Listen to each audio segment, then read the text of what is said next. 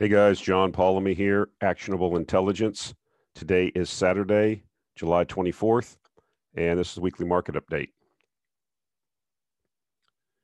The disclaimer anything that you hear on this podcast or hear or see on this video is not to be taken as investment advice.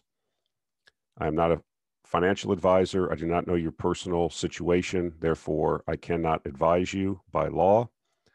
Please do your own due diligence. It's your life, it's your money, it's your responsibility. So when I, I originally did this video yesterday and I re-listened to it and I didn't like the tone that I had in the video. So I decided to redo it. You know, we're talking I've been talking a lot about what's going on, not just in financial markets, but in society as a whole. And I have my views and my opinions based on what I'm seeing and based on my philosophical anchor that I have that I've developed over the course of my life. It can be in sharp contrast to yours. You may not agree. You may have a different opposing view on things, and that's fine. But I'm going to continue to put out what I think is my view, what I think is happening, and what the repercussions are.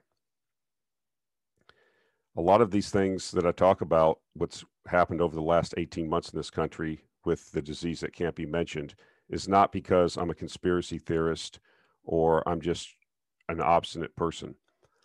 I have a view that people of wealth and power try to get more wealth and power. I believe that there's a certain cast of people that are gravitate towards power. They have sociopathic tendencies. They want to control other people. They want more power. It's just something that they desire. Most people are not like this. Most people want to be left alone. Most people want to do their own thing. Most people want to just live their life without being having a a jackboot on their on their throat or being told what to do. You basically do what you do, I do what I do, and as long as you don't harass me, put your hands on me, or steal my my property, we can pretty much get along. That's most people that I've run into.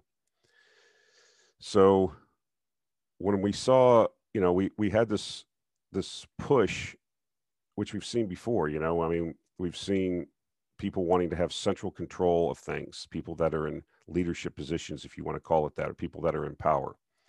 This leads to more control, leads to more wealth. Um, some people are greedy, some people desire power, some people are evil. There is evil in the world. There are people that are just evil people. There are people that will lie to you. There will people that will deceive you. There are people that will hurt you. Are people that will steal from you. And they're not just people, muggers on the street, people in power. So when I see these things, I feel obligated to say something. I feel obligated to at least bring it to your attention because alternative media is the only thing that's actually seeking the truth. That's ultimately what I want to seek is the truth. And as Thomas Jefferson said, I would rather bring the truth out and have the heavens be brought down in, on account of it. You know, a lot of people want to say, well, we shouldn't look at certain things. It's too it's too complicated or the repercussions of exposing something are too uh, the people can't take it. Like I said, I would have the truth come out and have the heavens be brought down on account of it. That's how important it is you know, there's a meme, there's a, a metaphor about the how to boil a frog. Now, I don't endorse trying to do this as an experiment. I don't know how it came about, but the idea is basically that if you throw a live frog into a pot of boiling water, the frog will immediately jump out because the scalding hot water it will react to that. Conversely, the the other part of the metaphor is that if you place a frog into a room temperature pan of water and turn the heat up, the frog does not jump out. It doesn't, the, the, the change in temperature is so discrete and, and so slow over time, the frog doesn't know that it's being boiled. And so this is what we see in politics. This is what we see in these governments that you know the the whole desire of these bureaucracies and these governments is to gain more power. It's just the nature of the beast. And so you know if we go back to the old analogy or not analogy but the statement that was made you know after the financial crisis you know don't let a crisis go to waste. And so these in my view some of these crises some real some manufactured are used by people that don't, uh, for nefarious reasons, to get more power or more wealth at your expense. And so things are done incrementally to you to see if you'll comply, to see if you'll jump out of the pan. And that's what kind of applies to this week's reality check. France has rolled out a new COVID 19 health pass obligatory for anyone visiting any cultural or leisure facilities with a capacity of more than 50 people. From Wednesday, anyone visiting cinemas, museums, sports matches, and other cultural venues are required to show proof of vaccination against COVID 19, basically a vaccine pass, a negative test, or a recent recovery from the virus. Uh, simultaneously, or in concurrence with this, in the UK, Prime Minister Boris Johnson confirmed COVID vaccine certificates will be required from the end of September to attend nightclubs and any large venues in England. We reserve the right to mandate certification at any point if it is necessary to reduce transmission, he said on Monday. And I should serve notice now that by the end of September, when all over 18s will have had the chance to be double jabbed, we are planning to make full vaccination the condition of entry to nightclubs and other venues where large crowds gather. And so this is how you boil the frog. Um, they're attaching, you know, most people, uh, a lot of people don't follow the same lifestyle I do. I don't go to clubs, bars, and things like that. Uh, a lot of people like to do this. That's their deal. Um, and so they're starting off with things that people want to do. Eventually, once they get you attuned to that, it will then be grocery stores, workplaces, things like that. And I challenge people, you know, to look back in history. You know, a lot of people are going to say to me, well, you're just being paranoid, you're being conspiracy. Am I? I mean, I said a year ago that this is where we were going to end up. And now it's coming to fruition. Once they get the people to uh, go along with this, you know, they have made you wear masks that don't do anything. I've talked about this before. I was in the military for 15 years. I was in the US Navy. We trained extensively on chemical, biological, and radiological attacks. Um, we would have drills, we would have certain protective gear that we would wear. The protective gear has to be worn exactly as instructed for it to be effective. The same thing is in the medical profession, or when you go get fit tested for a respirator, if you're working in an industrial setting. They don't just hand you a random respirator or a random mask and tell you to go into some process and be protected you have to go for certain processes and certain respirators. You have to be fit tested. You have to go for a physical. You have to be the mask has to be fitted to your face specifically to create a seal to keep out the contaminant that could harm you. They don't just hand you random things. So you know, this idea that you were going to protect everyone with a cloth mask over their face that they're constantly touching, they're not trained to wear properly, it's not fit tested. I mean, even even a K95 mask has to be fit tested. Medical people in hospitals that wear some of these masks, they actually have fit testing too. They put a thing over their head and they inject a little um, flavoring into the area uh, uh and make sure that the mask is sealing properly. That way you don't have, you know, you're cutting down the chance of the contaminants. And so it's just not scientific, but they got you to do it. So then they just ratchet it up again. They turn the temperature up again, and then you accept it. And they turn the temperature up again, and you accept it. And they turn the temperature up because it's incremental, and you don't feel the heat rising. You don't put two and two together. And most people are compliant. You know, the, the state has a monopoly on force and violence. Most people will respond to authority figures if they're told to do something. Most people don't want to rebel because what's the big deal? Just put a mask on so nobody looks at you askew in the store or nobody yells at you. That's how they get it, get you to comply. And then when you comply with that, then they'll up the ante. Then you'll comply with that. And pretty soon you don't have any freedom. You don't have any type, you're doing exactly what the state tells you to do. And this is where we're heading here. I mean, is this ever going to end? All pandemics in history have ended eventually. They've burnt out on their own, even in ancient times, even in medieval times. They didn't have vaccines, they didn't have any kind of medical. Eventually, the things dissipated. But this is never going to end now. I mean, we're going to have this is going to become endemic in the rotating group of viruses, of upper respiratory viruses that come about every year. That's just what's going to happen, along with influenza, rhinoviruses, coronaviruses. This is going to, so we're just going to continue this forever and it never ends. Does anybody find it interesting that both these countries announced this at the same time with basically the same policy? Would you suggest that maybe it was coordinated or there's some discussion about it? Or they just randomly came up with the same policy the same time and rolled it out at the same time? People of power and wealth conspire.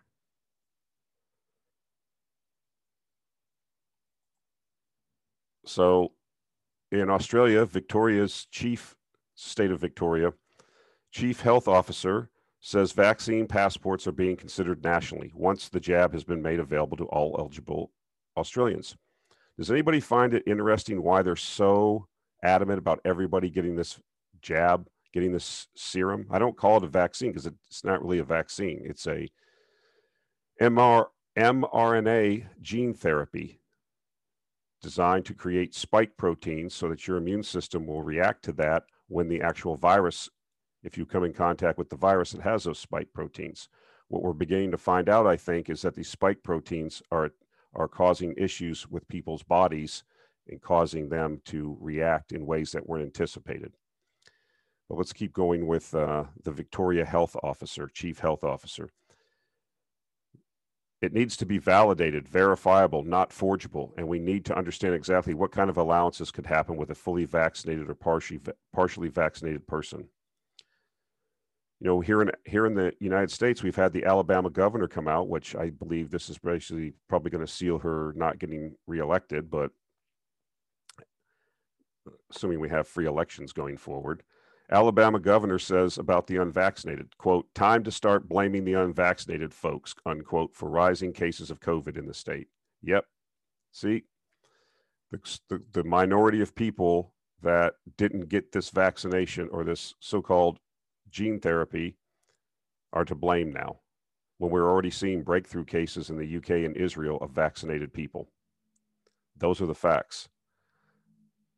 So now we're going to blame the unvaccinated because vaccinated people are getting getting um, this is another thing that we predicted would happen. She goes on to say, let's be crystal clear about this issue. The new cases of COVID are because of unvaccinated folks. That's just a lie and it's retarded. That's not true. You can go look the facts up yourself. She's lying. This is what they do. They lie, and people just accept the lies. They don't, the information's available. You can go look it up yourself. Most people won't look it up.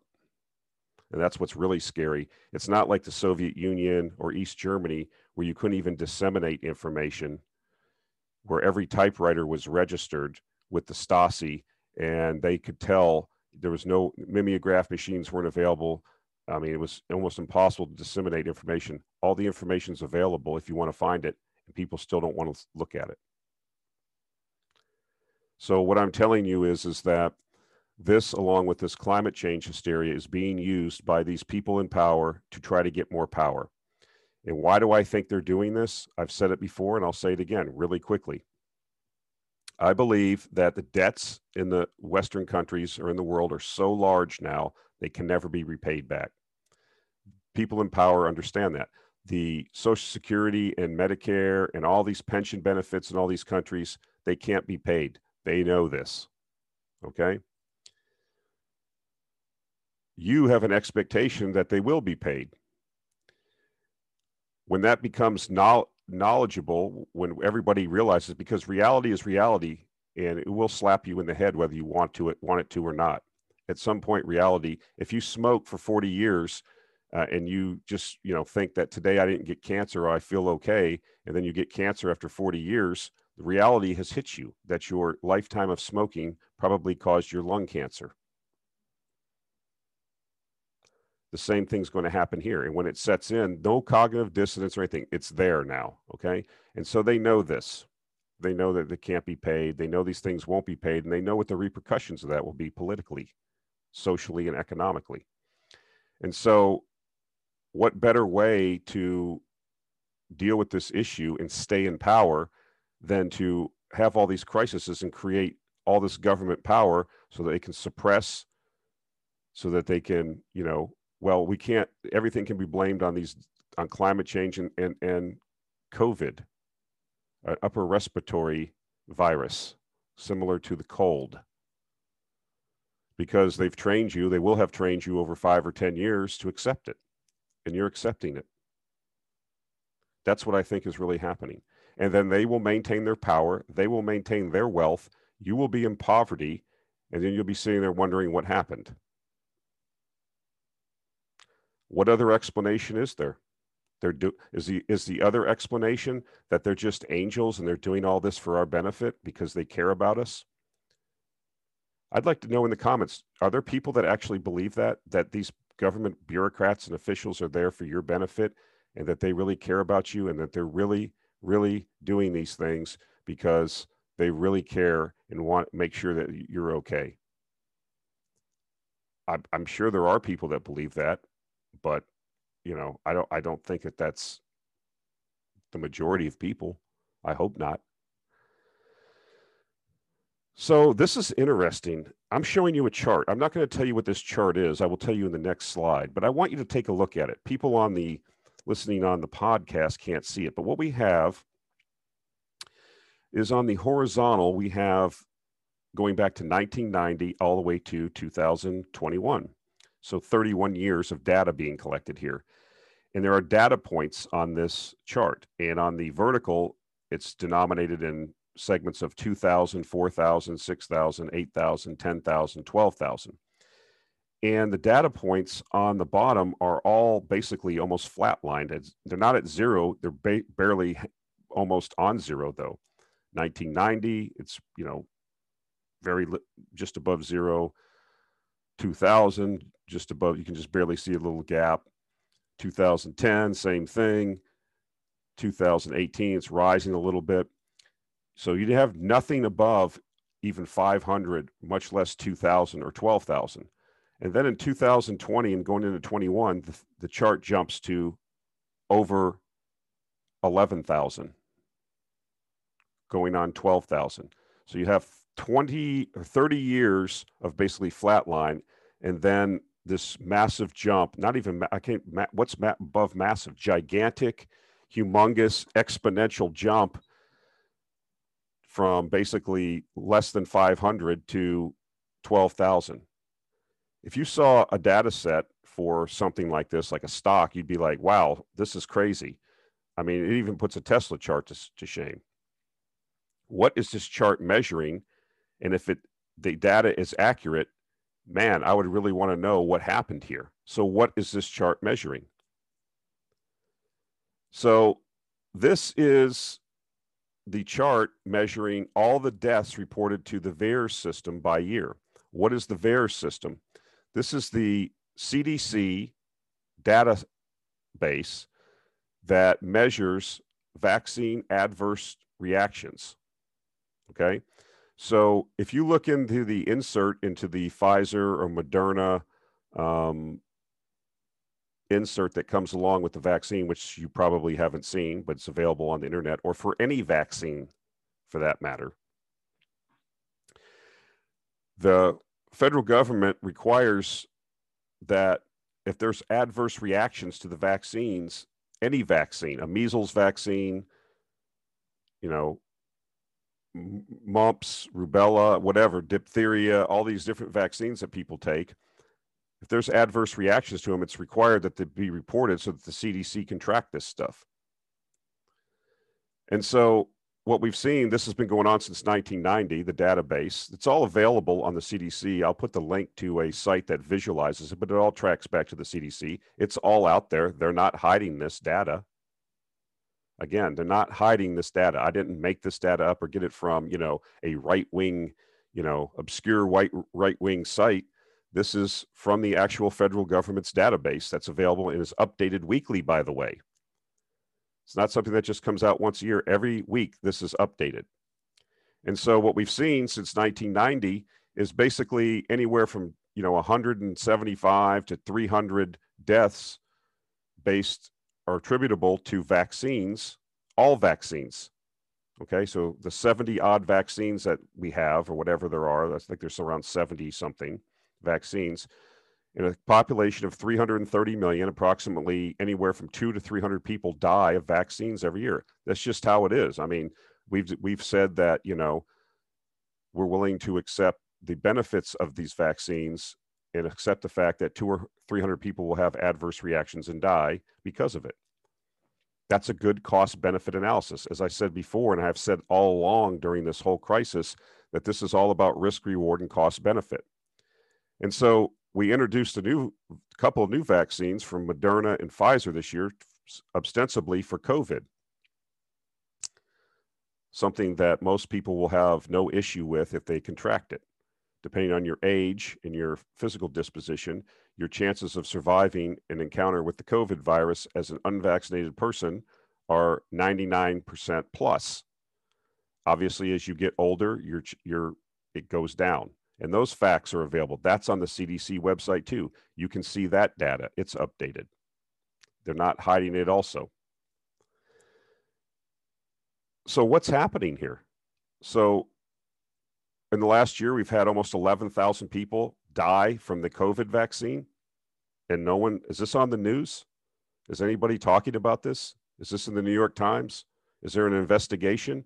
Are they going to convene? Is the federal government going to convene a panel or a body to discuss this or check into it? Most of the people that are dying of this vaccine reactions are younger people. We know about the heart issues, the stroke issues, blood clotting. This is what the adverse reactions are. You can see what the adverse reactions are because the data is available. It's parsed. They tell you. Is this not worth making an inquiry about? Is this not worth being curious about? We rush these things to market with very little ex er, experimentation or data, and this is what we're seeing. Now, this is just the deaths. If you want to talk about the adverse reactions, it's over a half million, or close to a half million. It's like 400 and some odd thousand. You know, people that have bad reactions but don't die. Is that not worth talking about? Or what are the long term consequences of taking this thing? We don't know yet because we don't have the data. We're gathering data now. That's what they're doing. And so I think that they're, you know, they have immunity right now For, and this is under experimental use authorization. So everybody that's taking this thing is the is the group that's being experimented on. You know, they've introduced vaccines before. Uh, you can go back in history during, I think, the Ford administration, there was a swine flu outbreak or H1N1 outbreak. They rushed a vaccine to market, and I think 25 odd people died from it, and they pulled it from the market. 25 people died, and they pulled it from the market civilization didn't end be, because H1N1 went through the population. So, what's going on? I ask you again, what's really going on? This is the data. You're not being told. It's out there in your face. You can go find it, and no one's asking why. And then I have people come on here and then challenge me and say, I need to go to a COVID ward to see what's really going on.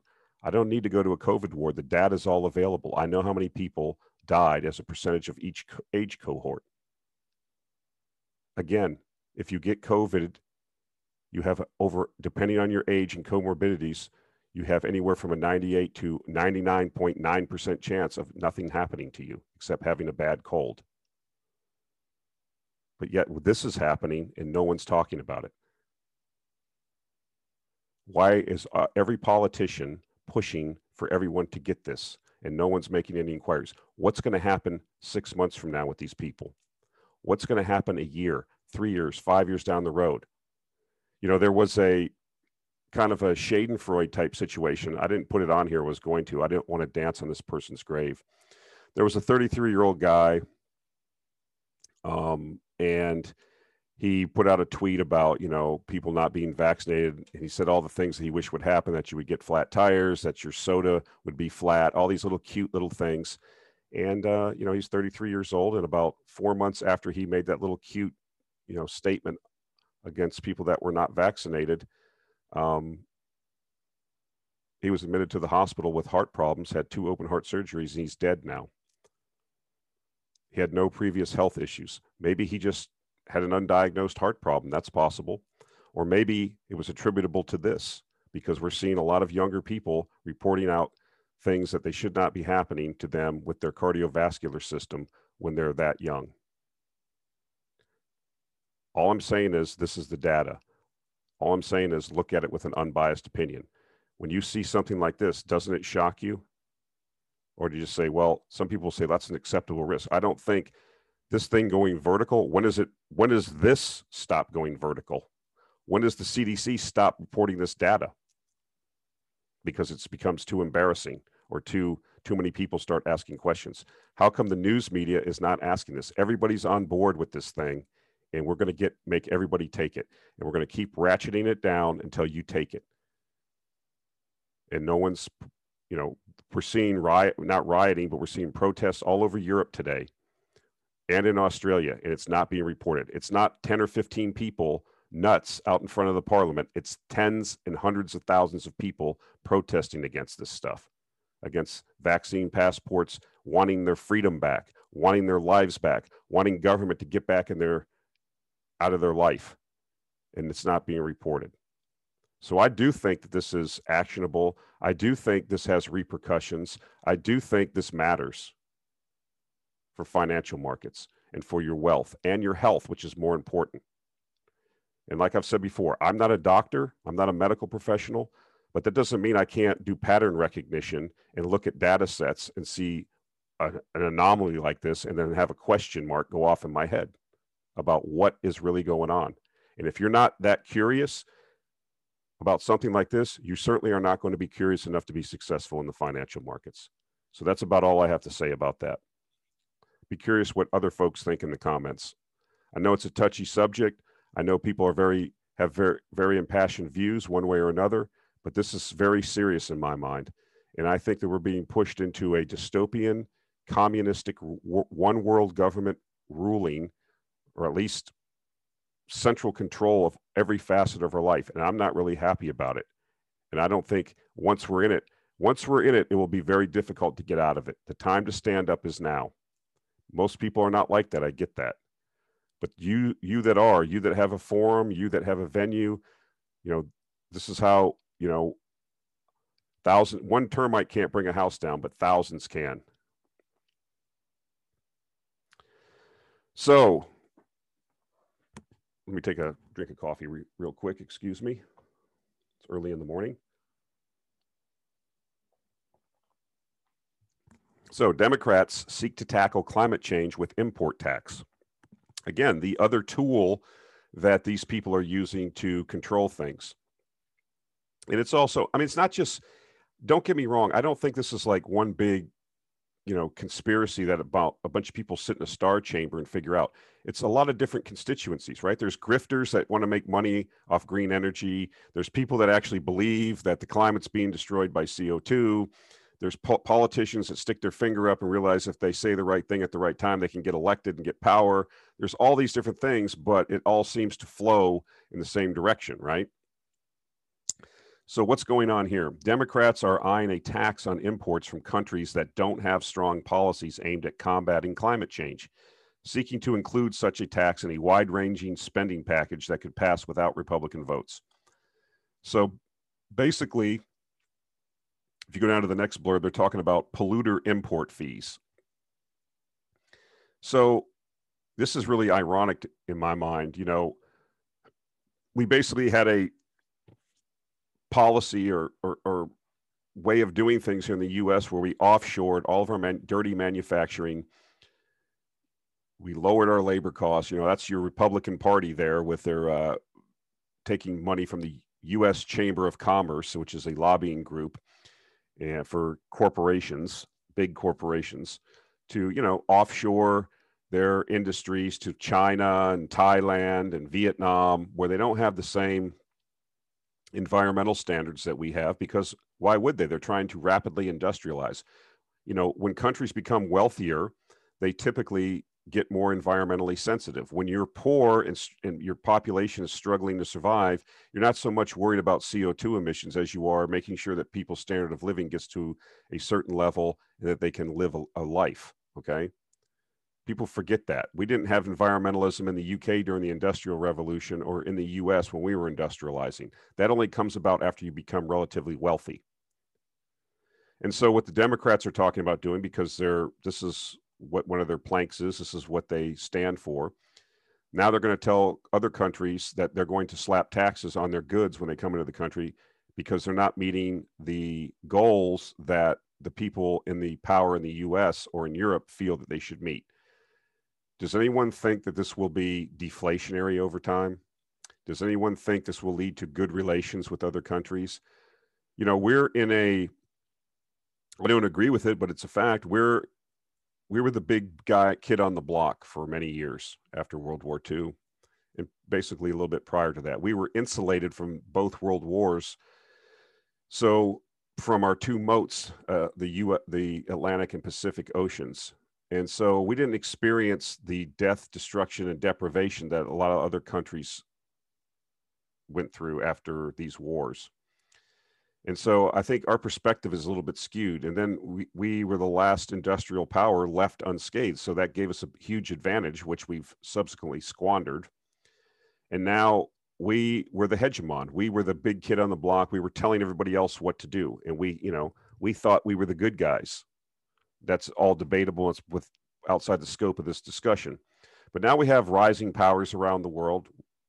That's another discussion, whether you think China is rising.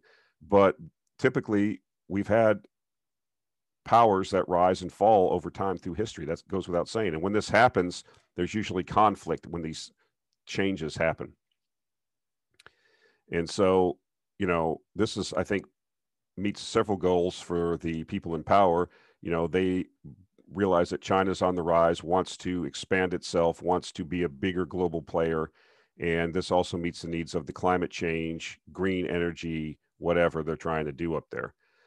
And so here's what this guy, Danny Richter, said from the Citizens Climate Lobby. I mean, this is, you know, there's all kinds of lobbyists up there for all kinds of things. Here's what he says I think it's great that this is being discussed. I think it could be very effective, especially considering that the EU and the United States are the number one and number two largest economies in the world. That's true. And so we're going to use our economic might to force other countries to do what we want them to do. Now, you may think that that's a good idea because you believe that the Earth is in danger of spiraling out of control in this climate change situation. But what I would suggest to you is history shows that the countries that have this imposed on them don't feel the same way. These can be considered in some countries as acts of war, as belligerents. That's certainly not going to be good for going forward for relations and for, you know, a globalist mentality that was going to be, you know, lead us to the new promised land of one world, right? So it's something to watch. It's something we predicted would happen. Now, I don't think it's going to get passed right off the bat. This would be a little bit difficult right now for the Democrats to do, but this is where they're moving. This is where the people in Western Europe are moving. The government's there also.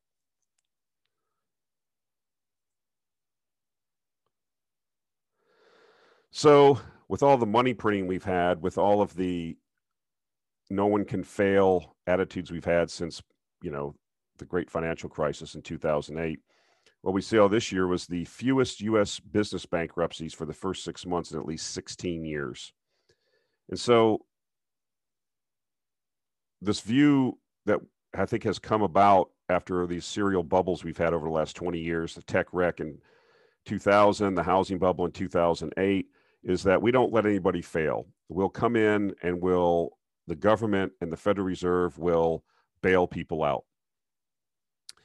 Um, and so what we've created is this moral hazard, this idea that you can take on all this risk and that there's a the Fed and the and the federal government will be there to bail bail you out. And this is what's called moral hazard. And I think that that will work until it doesn't work anymore. And I think it's dangerous to predicate your business and investment mindset around the fact that you're going to take excessive risk because at some point, if it goes starts to go wrong, the Fed will bail you out or the federal government will bail you out. That's not how historically vibrant, successful economies are run. It will work until it doesn't work. The problem is, is the crises continue to get bigger and the bailouts continue to get bigger. The balance sheet at the Fed continues to get bigger. The federal government's debt continues to get bigger. At some point, it will matter. And that's really how it is. I mean, I struggle with that for many years. It's like, how can they just keep doing this? How big can the Fed's balance sheet get? I mean, Felix Zulauf, uh, excuse me, let me take another drink of coffee.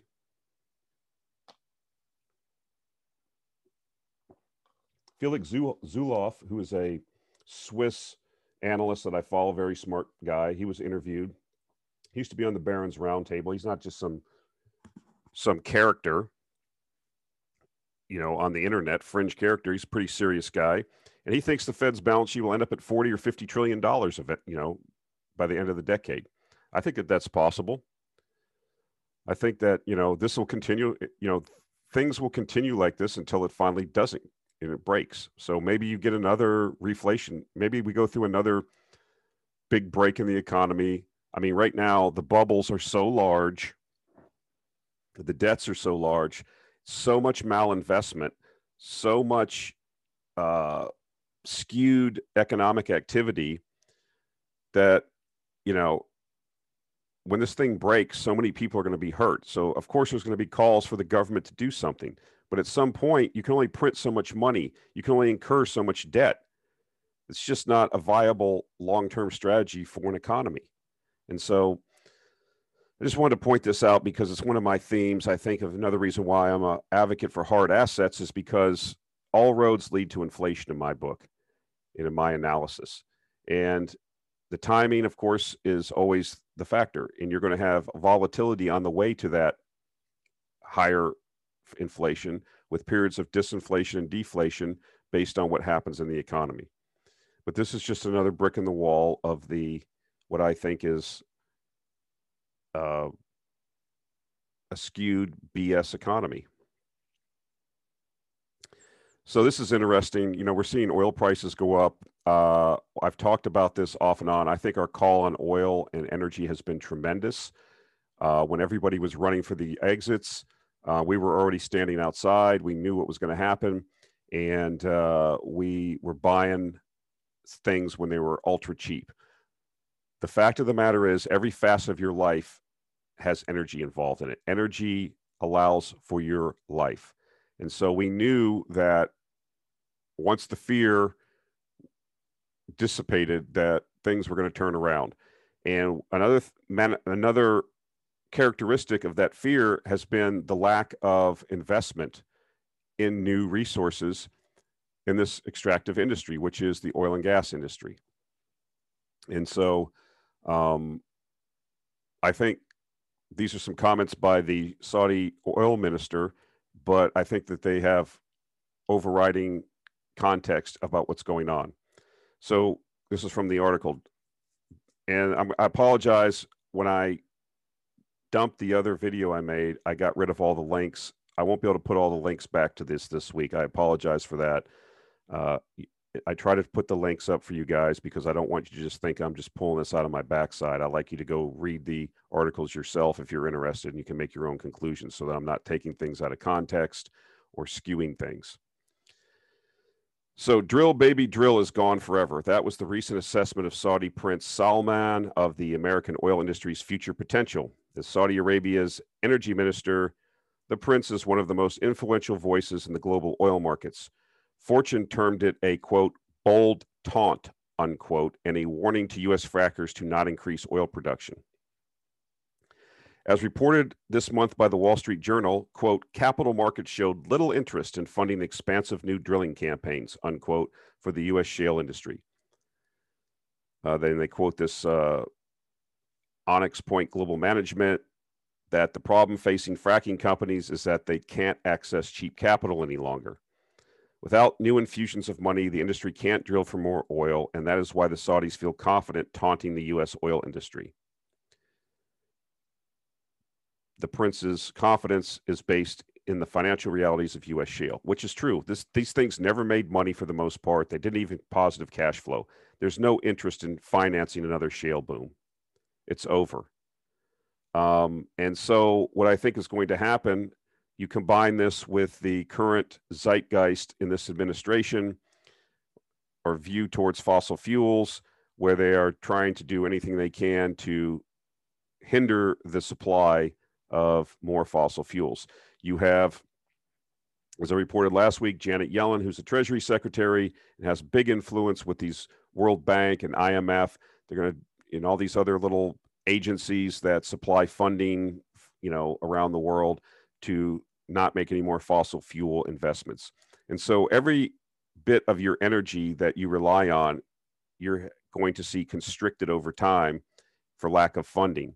And that's bullish long term.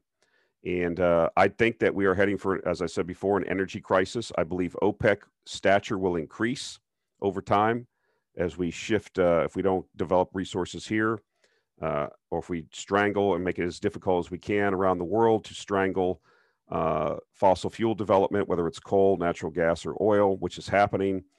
And, uh, you know, it was just a self immolation, the continued decline of the West, the self loathing and hate of the West that it seems to have that wants to self destruct itself, that we have this collective desire to kill ourselves over some, I don't know why. I think maybe it's that whole situation of strong men create good times, good times create soft men, and soft men create crisis. It's just that never ending cycle, I believe. And that's what we're in. We're, we have very weak, feckless men nowadays. I'm not one of them. I don't think a lot of you are either that listen to this. And they're in power. And, um, you know, they're soft and weak. And uh, they want to apologize for success. They want to apologize for the civilization that we've created in the West. They want to spit on the graves of all of our ancestors that created what we have today. And uh, I'm not one of those people. And um, we'll just have to, we're, we're, just along for the ride. We're in the back of the back of the car with, uh, we don't have our hands on the wheel. So that was a little bit of a distraction, but expect higher energy prices. Expect an energy crisis in the next couple years, in my view. What does an energy crisis mean? I don't know. Exceeding the previous highs in the oil price is two hundred dollars a barrel for oil possible? Anything's possible. You know, how will you feel about the green revolution? How will you feel about the Democratic Party if you're paying seven dollars a gallon for gasoline? what if you have to sit in a gas line? I mean, I did that as a kid. I was around when we had the last energy crisis. I was a little kid, but I, re- I don't remember it vividly, but I remember it. I remember sitting in gas lines. You had to sit there for hours and they rationed the gas. Kind of very Soviet esque, standing in queues for limited supplies of goods. You see, people take a lot of things for granted. Soft people take things for granted. They don't understand how we got where we are how we attain the things that we attain, how the supply chains work, how hard men have to go into the earth and extract minerals so that our civilization can continue. It's just all taken for granted. Well, the Saudis know what's going to happen, and they're just sitting there rubbing their hands together in glee. So, this is an interesting development that a lot of people are not paying attention to. Natural gas prices are now on the forward part of the curve going out to the winter above $4 an MCF. Uh, we're seeing the same thing now in natural gas as we've seen in oil and coal and other energy forms. It's going up in price because the ability to just rent, just have capital thrown at this business is being constricted. And so the ramifications are higher prices. And what's interesting about this is it's not only good for gas producers. I mean, I, you know, you look at a company like Sandridge that is uh, unhedged uh, I've mentioned it before. You look at a company like Antero Resources that has some hedges, I think, that are coming off. I don't. I, I need to look at their hedge book, but this is positive for gas producers. They're not running out and going nuts drilling either. And so, uh, you know, as the economy recovers around the world, or at least this reflation continues, if you whether you want to call it, you know, it's still the statistics are going up. Let's put it that way. Whether that's because of the money printing, whatever it's happening we're going to see this. And this, you know, it wasn't too long ago, folks. I remember maybe in the early aughts, 2002, three, something like that, before the fracking boom that really started in natural gas,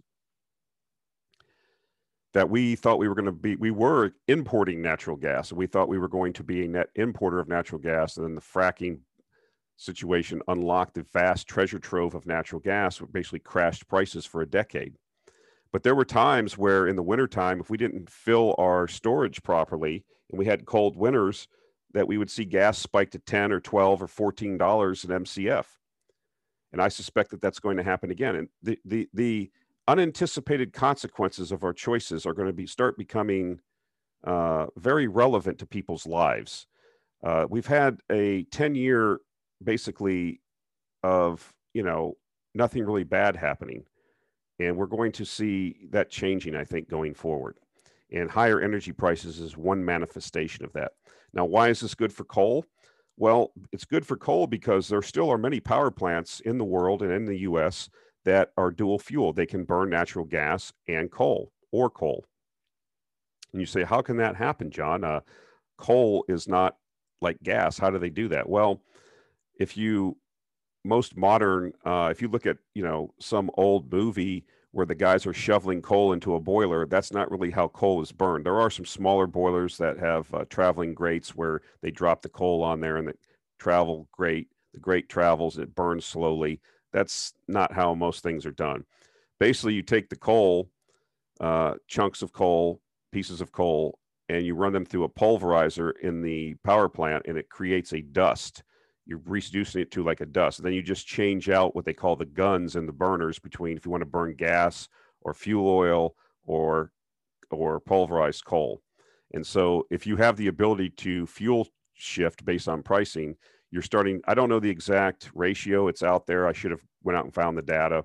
I'll probably take a look at it today, but if natural gas prices go up by X, you'll see this much fuel switching to coal.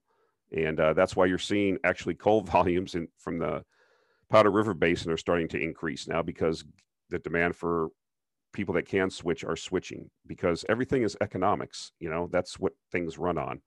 And if uh, you're able to burn coal and the price is cheaper than gas, then that's what you're going to do. So uh, it's interesting. Uh, it's things that people don't think about, but that's uh, beneficial for coal also. Maybe even more so than it would be for gas. I'm, I'm talking about rising gas prices. So I want to talk about this. You know, the media, the media is not there to be an investigative force and try to like get to the truth. The media sells advertising. It's advertising supported. It needs eyeballs. It needs to attract attention. And so you've heard the old media adage or the adage of journalists if it bleeds, it leads. Crisis, you, you know, salacious uh, activities of famous people, um, end of the world scenarios, what, what have you. This is what people like to read. This is what attracts eyeballs and then consequently attracts advertising. And so we go back to September 24th, 1976, New York Times talking about that the we need to we need a realization that we've got about 35 years worth of oil left in the whole world. We're going to run out of oil. That was in 1976, September 24th, the New York Times.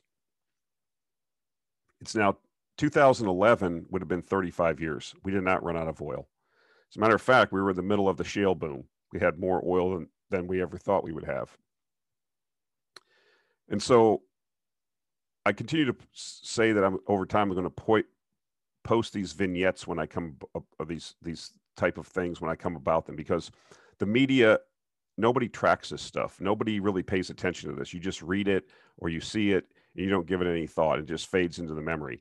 But these people are typically never right about anything ever. The rising of the sea levels, the melting of the ice caps, none of this stuff is happening.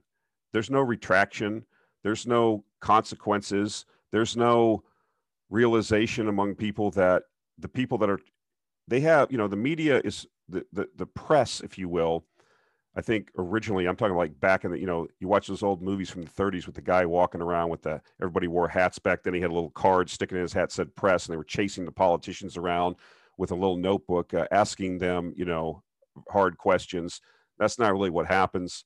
Um, if you ask the hard questions, you won't get any access to anybody. That's how it works. You're supposed to ask canned questions. You're supposed to get on board. You won't be invited to the parties. You'll be ostracized. Therefore, there's no really investigative journal, journals, journalism. I mean, you see independent media like myself and other people, but we're we're criticized because we're you know we don't do fact checking. But you do see some people out there that are kind of semi-famous that do good journalism, like Sharyl Attkisson She kind of does her own thing. She used to be a big media person, uh, I think it's CBS, and she got fired. And she's out there. There's other people, Greg Hunter. There's people doing you know good investigative journalism, but it's hard to do. Um, and you know nobody's asking the questions and these people have tremendous power in our society that we allow them to have and they're just now state organs it's state propaganda it's agitprop agitation propaganda meant to shape a view so that the you know basically as eisenhower said the military industrial complex the big deep state can continue to rock and roll and that's what i believe you know, here's another one. These people have been liars from the beginning. They lie constantly. Lie. They're liars like their father, the devil, who was a liar from the beginning. That's why I'm saying there's evil in the world and it's detrimental to people. So here we have an CNN, which is piped into every airport. It's all over the place in public venues. I never, I never watch CNN ever. I don't watch TV. I don't have cable. I don't watch cable news. I don't know what they say. I just see these vignettes and I put them up. So this Elizabeth Cohen back in April 11th, 2020, had a headline with a Dr. Nagam at CNN. President Trump is wrong in so many ways about hydroxychloroquine st- studies. Hydroxychloroquine studies. Here are the facts.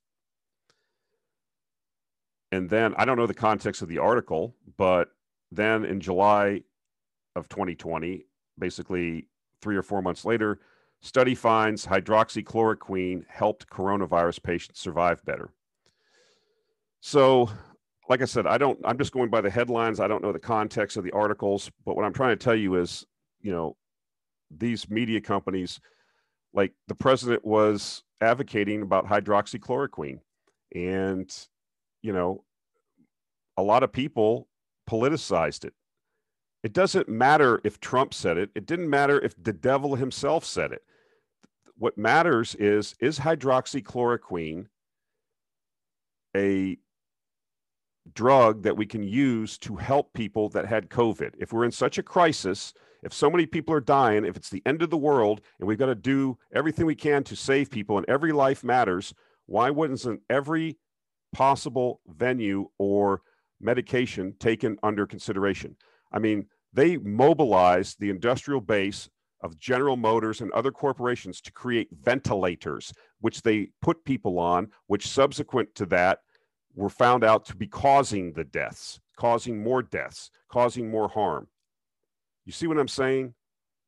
And so it doesn't matter who said what. It matters is what are the facts? Are the facts that this helps people even marginally? Then it should be used. But the problem is again, here comes the, you know, John's a conspiracy theorist. If you have viable treatments for a for a disease, if you will, which several prominent physicians were treating people with hydroxychloroquine and ivermectin, if it's shown that it, it, it, that it's effective and it needs to be studied, but if it's shown to be effective, then you cannot get approval for a COVID 19 vaccine. You cannot get approval if you already have drugs that can, you know, you'd have to go through the whole process of showing it have it more efficacy than the existing drugs. It's it makes it difficult. And then you can't have the emergency use authorization. Then you can't have the billions of dollars in revenue. Then you can't have the five executives at Moderna becoming billionaires in the last 18 months. Now, I'm not saying that's the only reason they were approved, but I'm just telling you that's what that's how these things work. And so the media doesn't look into this. The media doesn't investigate. They don't try to put two and two together. And they constantly contradict themselves. So should they be taken at face value or should you question every single thing that you read? or hear? That's what my suggestion is. So this is interesting. We talked about China earlier. This is a chart showing that 2020 or 20, 2000, this is the countries which share greater trade with either the United States or China. And you can see in 2000, most of the countries around the world had more trade with the United States than they did China. That was in 2000. 20 years later, most of the countries in the world have more trade with China than they do the United States. So who's going to who's who's going to be the world leader? Who's going to be the new hegemon? Look at Africa. It's completely infested. Every country in Africa and most of the countries in Asia have more trade with China than the US. And US is going to maintain and be the global hegemon? I mean, I don't see it, guys. Here's the data. I mean, this is one data point. Now, China has problems just like every other country, but I don't see this being positive for the United States and its desire to, you know, be the world power. So this is kind of encouraging. There are encouragements occasionally that come along. EU climate plan dead on arrival as Hungary says it will veto. European Union rolled out an ambitious climate plan to transform every corner of its economy on Wednesday and braced for years of tough negotiations to turn it into reality. In Hungary, Prime Minister Viktor Orban's government already embroiled in a standoff with Brussels over LG, an LGBTQ crackdown. You see, this is the media again. This isn't this is an article, this is a discussion about the EU climate plan being DOA. Okay, because any member can veto it and then it stops in its tracks. Okay. And so what they do is they want to skew your view. We don't want to concentrate on this issue. The crackdown by the government of Hungary on an LGBTQT crackdown or whatever they're talking about, that's a separate subject. It, it has nuances, it has different facts. So what they're trying to do here is they're trying to create a they're trying to create a uh, narrative in your mind. And the narrative is that um, the government in Hungary is right wing um, and has crackdowns on LGBTQ people, so they be bad. Hungary government bad because don't like gay people, so must be bad on climate. You see, the two things are separate issues. They should be looked at separately because there's no context here. It's just one little sentence put in there to skew your view towards Hungary.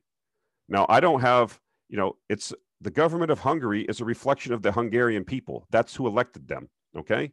So the, the, the people in Eastern Europe, for the most part, in a lot of these places, okay, are, are nationalistic. That's just how they are. And uh, they have become members of the EU because it was beneficial to them.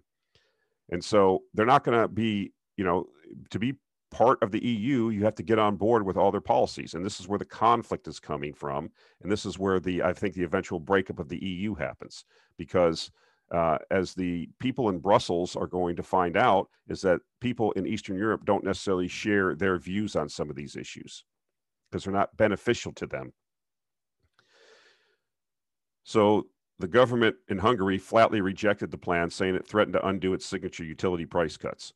Cabinet Minister Gulyas told reporters in Budapest on Thursday, quote, this would also destroy the results of utility price cuts. Therefore, this proposal is unacceptable for Hungary in its current shape, and since unanimity is required, the EU can't implement this proposal.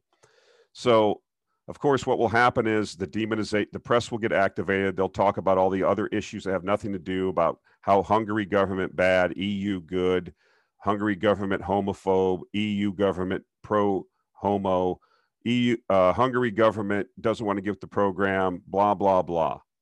Okay. But what's the real reason? The utility price cuts, energy costs going down in Hungary. Because if you institute all these proposals that the EU and these green people are talking about, the price of energy has to go up and will go up. And that's not palatable to the people of Hungary. Therefore, the government of Hungary is going to have some trepidation about going along with this and that's going to cause the conflicts. That's going to cause the, you know, we get into a situation where you have $200 oil no one is going to be for green energy anymore. You can forget about it. Now, I think that's the bet with a lot of these large companies like BlackRock that are becoming activists now. The government in the United States, for example, I don't believe is going to be able to pass a lot of the legislation. You can't get some of this stuff through. It's just not going to fly with most people. It does fly in your large cities in the north and in the coasts, but the majority of people aren't on board with this stuff. And so the corporations, they're going to use the corporations to get this stuff done. And I fully suspect that a company like BlackRock that has trillions of dollars under management that, you know, was very helpful in the Exxon uh, situation where they challenged them on climate change with that small hedge fund and got board seat board seats replaced. You know, why not? What's I think the gamble or the bet is if we can get energy prices up high, then everybody will be more amicable to having the green transition because we can sell it as lowering energy costs. That's what I believe is the is the plan. Um, I don't know, but uh, regardless, I think you know it goes back to heads we win, tails we win more, regardless of which scenario ends up being the correct scenario. But I think that uh, you know the best laid plans of mice and men. The everyone has a plan until they get punched in the face. The you know, I'm a military historian. There's so many battle plans that have been put together, and then you know, within a day or two of the of the major offensive starting, the whole thing goes askew. You can plan and game things out, but you can't control reality. You can't control what actually happens in most, in a lot of cases. And you know the story about, for lack of a, um, about how the king lost his kingdom for lack of a shoed horse. Uh, I don't know exactly how the poem goes, but you can look it up one little thing can throw the whole plan out of whack.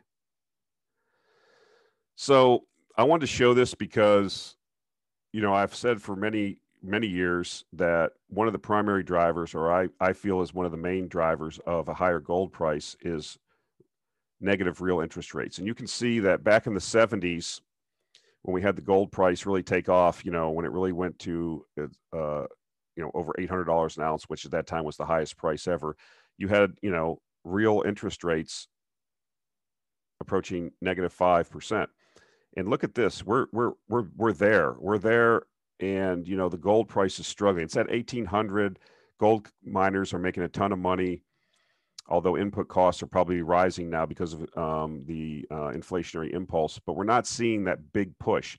Gold has been off the radar screen. It's the sediment is horrible gold stocks are are like some of the worst performing stocks this year.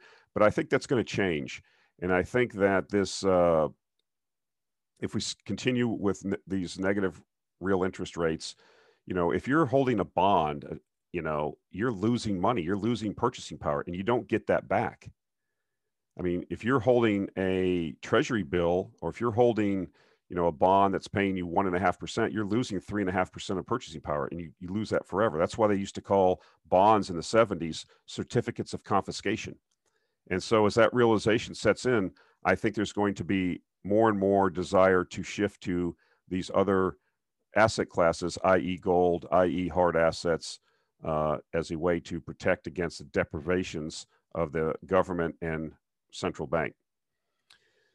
The other thing I wanted to point out is how high can interest rates really go? You can't, you know, this is, you know, when we had these tremendous inflation and negative re- real rates back in the 70s, we had Paul Volcker come in and raise rates to, I don't know, what, however high he raised them, 20, I have to go back and look, 15, 20% and crushed inflation, but he also crushed the economy. And um, it had to be done to squeeze the inflation out of the, out of the, um, you could see what happened to real rates during the 80s. They went, you know, massively positive. This was an excellent performance for bonds over this period. And uh, interest rates eventually came down massively. And then uh, you, it was just tremendous return for bonds in these, these two decades. So I think that's changed. You really see we've really experienced negative rates for a long period of time now. So that's another, you know, these numbers here 31%. That was the US government debt to GDP was only 31% when Volcker did that. And so it didn't crush the US government's finances. Now the US government debt to GDP is 128%. You can't raise rates. What can the Fed do? I mean, they jawboned uh, you know, back in June, and that really took the steam and the mustard out of the uh, resource stock bull market that we were in.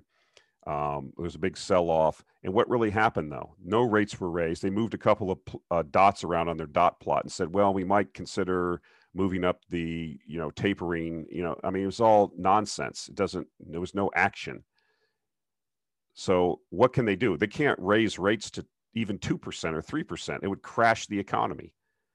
And so I think eventually this realization sets in and then you see the shift in asset classes because who's going to sit around for a couple of decades with a 10 year or 30 year bond uh, and you know constantly lose money? But that's one of the ways that a government can get itself out of debt. It can do this financial repression where it holds real rates negative for a long period of time and that basically just steals wealth from the population and you know, the government is the umpire. It can make the rules. It can force banks to hold treasury securities. It can force pension funds and insurance companies uh, to hold these things and call them risk free.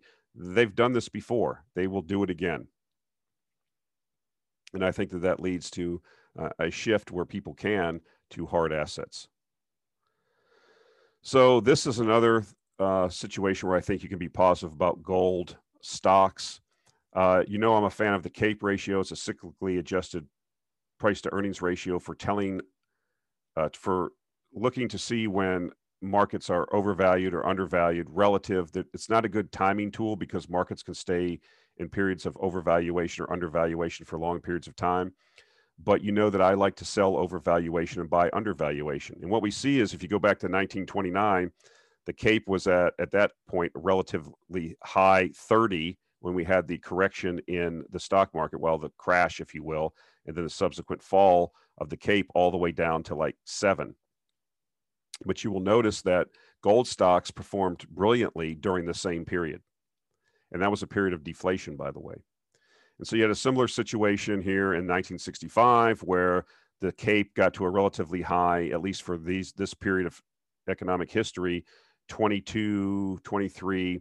And uh, it's again subsequently con- contracted. And what gold do? Gold did fairly well during gold stocks did well during this time. And it was the same thing in 2000. We get to these very high extremes, is what I'm trying to point out to you. High extremes in the cyclically adjusted PE ratio. Gold stocks take it on the chin. The, the financial assets are at all time highs. And then we see a shift. The market, of course, that was the tech wreck in 2000, and gold stocks performed magnificently relative to the S&P. And now we're in a similar situation where gold stocks now have underperformed relative to the S&P over the last five years or so, uh, over last 11 years, if you will. And now we're getting to very high levels in the Cape again. Uh, you know, we're at 38 on the Cape. We could go higher. We haven't exceeded the old um, high in 2000, but we're getting into areas where we're getting to an extreme. And so I would suggest to you that uh, with gold stocks being out of favor, the, their actual businesses are doing quite well. They've shown, I think, record amount of quarters in a row of positive cash flow. And so I would suggest to you that uh, eventually, when this market rolls over, which it will, I think you could see a period of outperformance by the gold stocks. That's what I'm trying to point out. And so, last but not least, uh, you can go check this out. Uh, I'll put a link to this in the show notes. But there was a, a Sprott Gold Talk Radio opportunities in uranium. They had the guys on that uh, basically are running the Sprott Uranium Trust.